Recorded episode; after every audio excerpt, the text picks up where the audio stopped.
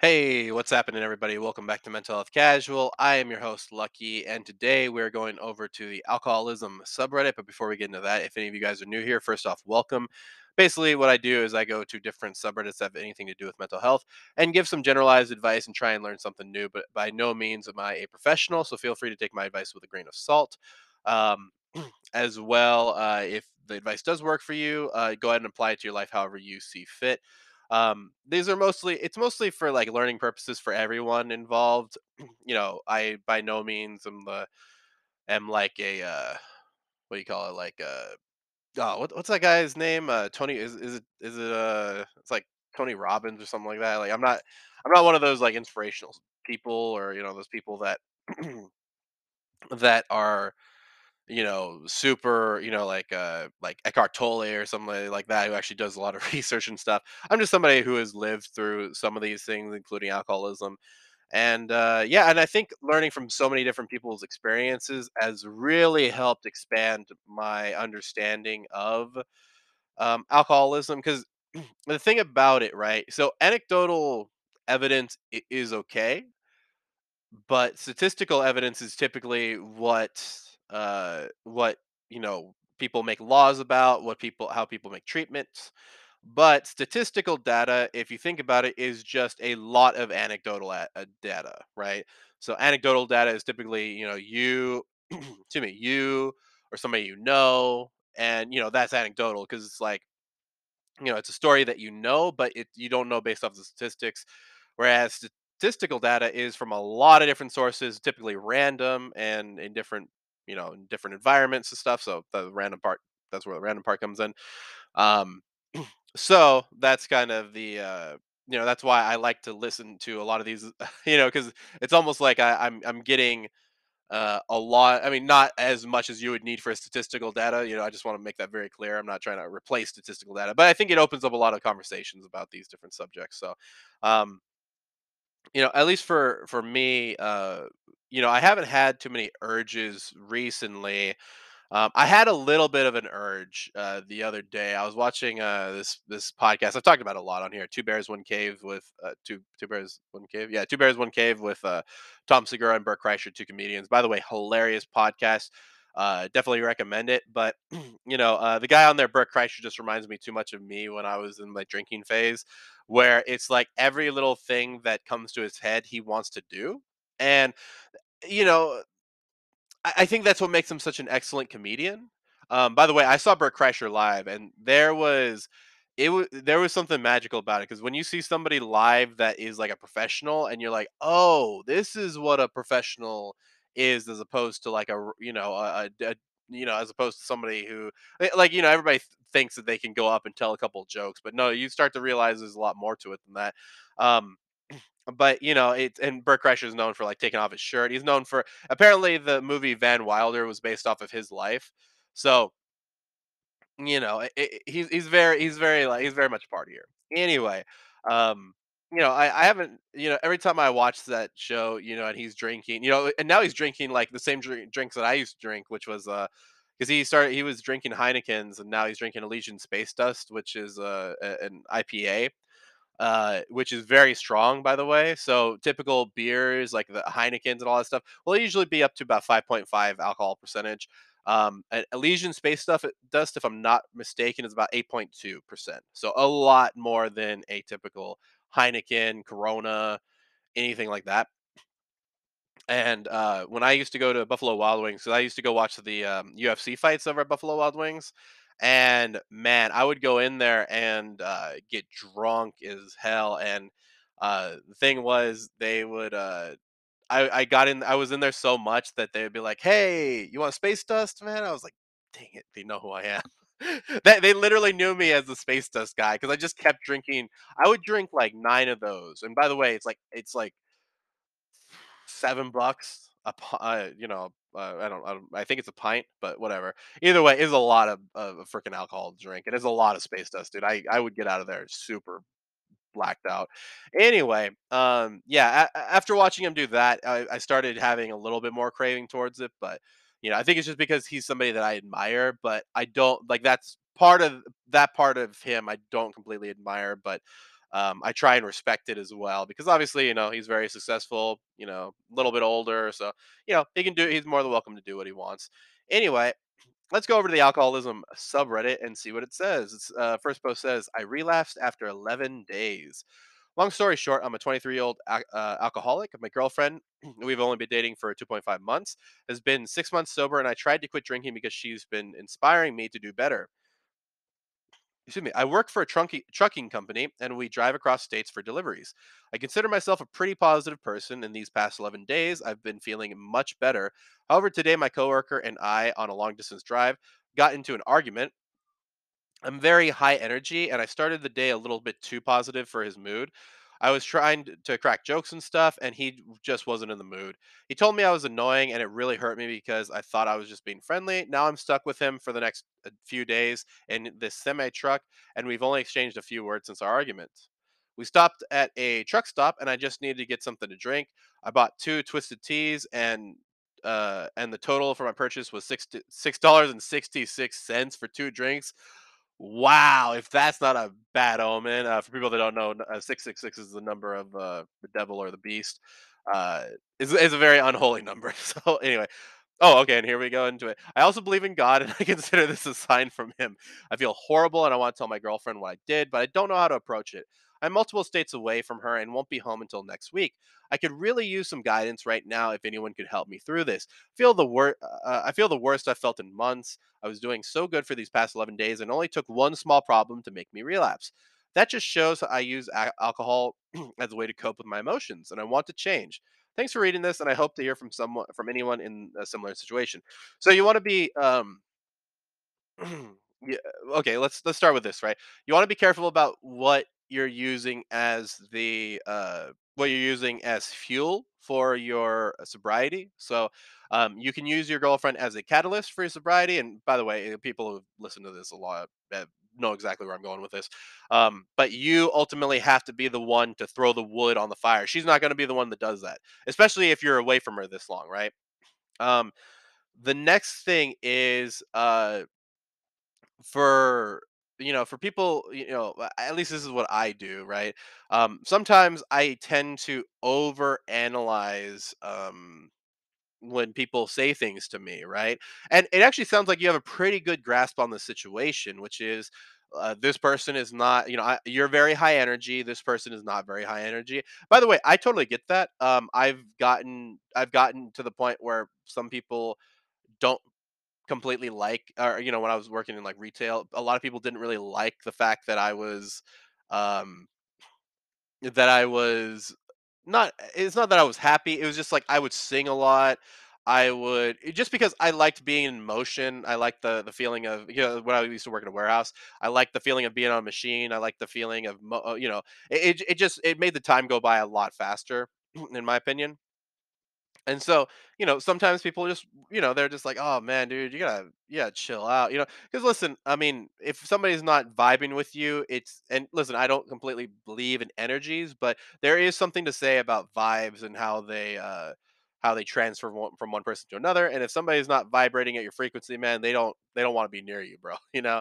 Um, but this is a good learning experience for you, right? Um, because I think a lot of times we don't really see, uh, sorry, we don't figure out exactly why we're drinking until something like this happens. So even though you did relapse after 11 days, first off, do not feel uh, terrible. The relapse rate of alcohol is very high. So, um, once again, I'm trying to. Uh, there we go. Or relapse rate for alcoholics. I, like I said, I'm not bringing this up because I want to discourage anybody. I just want you guys to understand that it's pretty high. So, between 40 to 60 percent of people who've been treated for addiction or or alcoholism relapse within a year, according to a 2014 study in JAMA. Anyway, um, so I'm I'm gonna say that that's probably about right still today. Um, it, it's it's unfortunately a little bit like um like uh, recidivism rates amongst uh, convicts. You know, it's it's pretty high. Um, but I just uh, the reason why I bring that up is because there are people who have relapsed who still have a, a hope. uh, uh, Sorry, who still have hope for going forward in the future. Um, you're you're one amongst many who relapse and still decide to want to go with their sobriety, right? Um, you're the thing is, um, I met this therapist a long time ago who asked us, "What's going to happen if you relapse, or if you, let's say, um, let's say you end up going into a um, an episode again, or something like that?" Because you know there were all, a lot of different people in this outpatient procedure um, that was going or outpatient patient program. Um, and you know, so it was like for the bipolar people, what happens if you go through another episode? What happen for the uh, alcoholics? What happens if you drink again? Right? And he asked us, like, you know, what is your plan when that happens? And one guy just could not come to terms with it. He just was like, you know, no, I'm not. I'm not going to let myself do it. I'm not going to let myself do it. And he just would not think about he he he it was almost like thinking about the possibility of him failing was not an option, right? Uh, by the way, totally respect that that line of thinking if that's what helps you. But the thing is, especially if something is such a high recidivism rate or uh, with with such a high relapse rate, you you have to have a plan for what happens when you do relapse, right? Um, there there has to be, you know, what what are you going to do? Um, and so you should have an open communication with your girlfriend. Now, I will just say this: I don't think this is the best kind of conversation to have over the phone. So it's probably better to have a um you know at least not as extensive a conversation so if you want to let her know eh, that you did this that's fine but also tell her listen, I want to talk to you when I get back. I prefer not to have this over the phone. I'm driving I'm I'm I'm doing this uh, trucking gig, so um, I, I want, but I but I do really want your help when I get back, which is I think probably the best way to approach that. Um, or you can try and bring it up to her when you get back and tell her, you know, I I I I messed up, you know. Um, and it's important to just keep on going forward. Now, in terms of um, your friend and all that stuff, listen, a lot of people use alcohol for for that particular reason because something bad happens in our lives, which is very interesting because you know it's a natural depressant. So we we we face depressing things with a natural depressant. It's very strange. Um, it's almost like we drink alcohol to accept the fact that we're depressed. Uh, by the way, just this is just me speaking like metaphorically, I suppose, to a certain degree, but um, yeah, it's very strange to me that we drink a depressant to stop being depressed. And I've, i because whenever I see people drink alcohol, it's almost like a truth serum, right? They'll start actually talking about their problems when they're drunk. They won't remember them. They won't remember talking about them, but they will uh they will go into that. So um yeah, there's a uh, like that's a very common reason um for this. So absolutely tell your girlfriend. However, I mean, listen, you know more about your girlfriend than I do, so however you want to break the news to her, um, a- as long as you do at some point. Um, and uh, and you know, as for the six six six, I mean, if that helps you, I guess with quitting, then that's totally fine. I wouldn't read too much into this. Listen, this is this is a relapse. This happens to a lot of people, and um, and you have to remember that you're still on this journey. A, a relapse is only one step of a long journey to sobriety. Okay, um, and I am still on a very long journey to sobriety. I've been sober for, I've been completely sober for two years. I've been sober off, yeah, I've been sober off alcohol for two years because that was the last substance I had to quit. Um, so it's still a very long journey for me, right? Like it's a continuous, it's a continuous journey because guess what? I plan to live a long time. Uh, so uh, since I want to be sober for as long as possible, um, and the reason why I don't save it the rest of my life is just because I don't it gets so crazy in my head like oh my god i have to be sober for the rest of my life. Instead i'm just like i want to be sober as long as possible because i take it day by day instead of thinking about the lifetime uh, instead of uh, thinking about these long-term commitments because that usually scares people away. Anyway best of luck to you. Remember to tell your girlfriend at some point and just remember this is very common for people to relapse okay? Um, but what you do next is going to determine your your, your sobriety journey. Uh let's see next post here. Um Let's try uh where where where was the post that I had? I I had a post here and I was just like it was uh, oh, here we go. Um So this one was interesting. I had to do a little research into this one.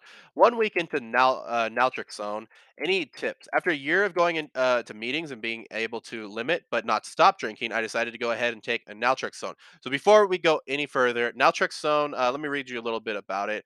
Um, actually, no, I'll, I'll sum it up, sum it up a little bit because it takes a little while.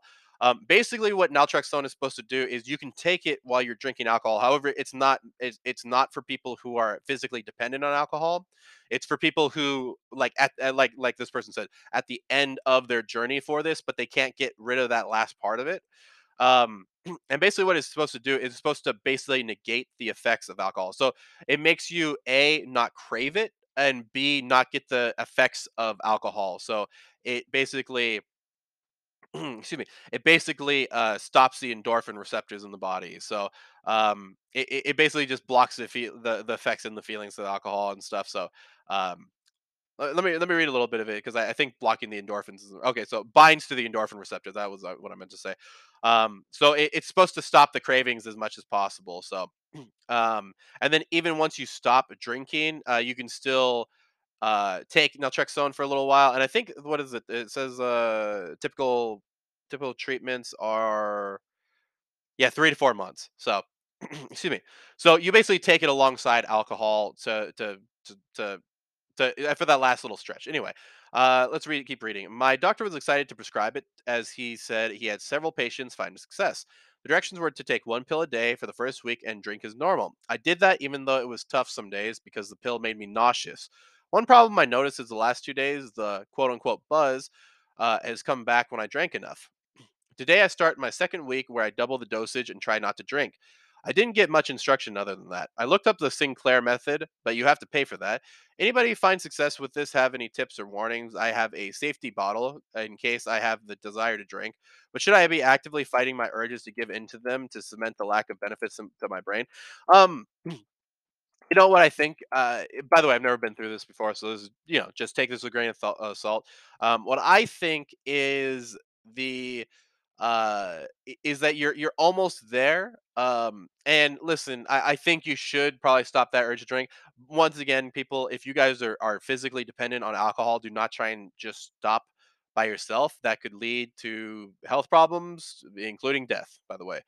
Um, but since you've gotten to this point, I think this would definitely um, help out a lot. Uh, one of the things that I w- I would tell you is to see, and, and by the way, since you've been through, did you say you've been through oh meetings and being able to limit but not stop drinking?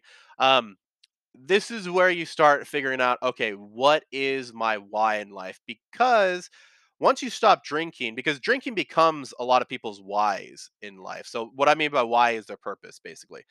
Uh think uh, i just want you to think about it right? You go to work you go you you have a family but your it becomes your reward in life. Well the reward in life should be ultimately your purpose right? And of course there's like little rewards right? Like when every every now and then when i get to get to take a week off of uh, editing and doing podcast stuff i mean it, it's it's fantastic but at the same time um you know, my purpose is my reward. So when you because a lot of times when people quit alcohol, they lose they don't know what to do. They don't know what to do with themselves anymore. And if you find that thing that you want to do, then you're going to have a lot better of a chance of staying sober because you're going to have that thing that preoccupies your time. It's a lot like um, that saying, uh, "The idle hands are the devil's workshops." Uh, devil's workshops, devil's workshop. Um, because when your hands are idle, right, they're not doing anything, they're not working on your purpose or anything like that. Uh, they're free to use, right? And so all of a sudden you have all this time on your hands and you start to think, okay, what am I going to do now? Am I going to go do this? Oh, maybe I'll go do that. Maybe I'll go do something that's that's gnarly in some way. You know, somebody with too much time on their hands is typically going to dabble in drug use or do something else, right? So you want to find that thing that will preoccupy your time. And listen, I know a lot of people who have who have turned to video games. Um, granted, is it the best thing? No, because video game addiction is absolutely a thing but it's I would say it's better than uh, an example of this would be uh, Bobby Lee, right? A very famous comedian, um, famous podcaster as well. He has a podcast called Tiger Belly. Very funny, by the way. Um, but yeah, he is also he's from MADtv. If anybody, you know, if that helps clue you in who he is. Um, but one thing that uh, he does is he plays a lot of video games. He plays like 12 hours of video games. So he's changed his addiction from alcohol to that, right? So you have to be careful with how far you take it, but I would this is just my opinion, right? I would rather see him gaming 12 hours a day than drinking uh 12 hours a day, right? So that that's just my thing, but listen, try and find try and find something that will take up your time from drinking because a lot of times we structure our schedule around drinking, right? So if I you know, I remember I quit uh, doing uh, D and D or Dungeons and Dragons for a while because it was getting in the way of my drinking. Well, okay, it was getting in the way of my drinking um, uh, and going to the the club and stuff. So that was the reason why. Excuse me. That was the reason why I I, I stopped doing that stuff. So um, anyway, uh, best of luck to you. Remember to find that purpose. Uh, what was the? Oh my god, I'm trying to remember the. Uh, oh, here we go. Uh, let's do this one. I think my boyfriend has become an alcoholic. Help me. I, a 28 year old female, have been with my boyfriend, a 29 year old male, for a few years, and he used to just drink a few beers. Excuse me, watching a foot, watching the football match with his mates on a weekend. Sounds like we got a, uh, a Brit here. Uh, but a little while ago, uh, actually, do do Australian people call their friends mates? I don't know. Anyway, but a little while ago, he started uh, making his own cider, and now he's drinking 40 pints every three to four days. And it's like it doesn't bother him anymore. Like he can just drink and drink, and he is fine. What is going on here? I asked him, "Why are you drinking so much these days?" And he replied, "I like a few drinks after work. What is wrong with that?" um, so when you're talking about this, and actually somebody uh, mentioned something very good. Uh, the commenter says, uh, check out Al-Anon, support group for you. Uh, Al-Anon subreddit we've been on a lot, and that, that is typically where people would talk about this kind of stuff. So uh, great, by the way, great uh, re- redirection for this person. Um, alcoholism subreddit is typically for people who are affected by the the the disease of alcoholism, whereas Al-Anon is for the people who are affected by other people who are affected by the the, the disease of alcoholism. Anyway, um, so I just want to point out how much 40 pints is. I actually didn't think of how much this is. This is roughly about five gallons every three to four days. So imagine drinking um, th- five uh, milk gallons of just cider, I guess, um, every three to four days. Uh, so the problem with and th- by the way, I had this problem too where I got so uh, my tolerance went so high, but I still wanted to be drunk. I still wanted the, the the feelings of it, and the problem was it took me so much, and I would have spent so much money. I mean, I'm I'm telling you guys, I would drink a six pack of the hardest IPA I could find. I would drink uh, a couple of um, 40s and you know that that's a lot of calories by the way and then on top of that you know once once the because you know there's carbonation in there and so when the bubbles subside you have all this empty space in your stomach and it's like man i want food buddy you know? Um so then you order a bunch of stuff and it, it just gets terrible so um yeah, with with this, um, and by the way, I know ex- I've heard the minute uh, when I so I I re I pre-read a lot of these, um, but the minute before I I even read what the reply was from the boyfriend, knew exactly what he was going to say. I like a few drinks after work. What is wrong with that? Um, kind of normalizing that this is something that, or making it seem like this is something that is normal. Remember, remember that that the image of five gallons every four days, every three to four days. It could be three to four days, right? How many of you guys drink that much milk in three to four days? Uh, actually, you know, maybe maybe there are some people out there. Maybe I, I'm not a huge milk fan. I'm just putting that out there. But like I said, there is a lot. That's a lot. That is a lot, right? Um, so when you're when you're drinking that much, it really does I mean, it just becomes part of your lifestyle to the point where you accept it you accept that as, uh, as part of it. So when and that's why it's important to have people tell you if there's something wrong. And it's important to listen to them, by the way. That's the other that's the other part of this. You have to listen to the people around you, because if you don't, there will be, um there will be a time where you won't see something. I guarantee it because it's very hard to see yourself in the third person uh, and uh, people are going to tell you, "Hey, this is there's something wrong here." And listen, people were telling me for a long time that I had a problem. You know, I mean, like you know, just my mom telling me, you know, like, "Oh my god, you got way too drunk last night." You know, my friends telling me, "You got way too drunk last night." You know, uh, everybody was telling me this stuff, but I didn't want to listen because it it it felt as if they were judging me. And that's why when you're talking about this stuff, uh, or sorry, when you try and tell somebody whether or not they have a problem, uh, you have to you have to uh, remove some of the judgment from it. Now, this is definitely something to talk to a therapist about to try because I think they do a pretty good job of asking people things without judging them. Um, you know, I, I I never felt completely judged by my therapist, right? Even if we had a, a differing of opinion in going forward, it was something I, I always felt like they respected my opinion to a certain degree. So um, talking to a therapist might help you out a lot, and not not just your boyfriend. I'm, I'm talking about you in particular. Uh, that might help you figure out what you want to do in the situation. Um, so, uh, and listen, you know, I think this is the problem, right? We think about um, you know, when you first start off, you think it's oh, it's just a few beers, but you know, the, the thing about it, man, I I've like with my family, with my Samoan side of my family, man, they can drink, dude. They can drink a lot. They drink a lot. I mean, a lot, dude. Like, I mean, I'm I'm gonna say that one more time. It's a lot. we went through a lot of beers, um, and listen, I'm all about having a great time. I think that's wonderful. You know, if you guys can have a great time but you always have to ask yourself, why is it that every time you have a great time, there has to be alcohol involved, or there ha- like you know exactly like like that, right? Um, if you can't have fun with somebody without alcohol, why you know is there even a point to being there? Is there even do you guys even have chemistry without alcohol? Um, this is why whenever I would make uh, quote unquote friends at the bar, um, I never remembered any of them. You know, they would always they would always, you know, say things.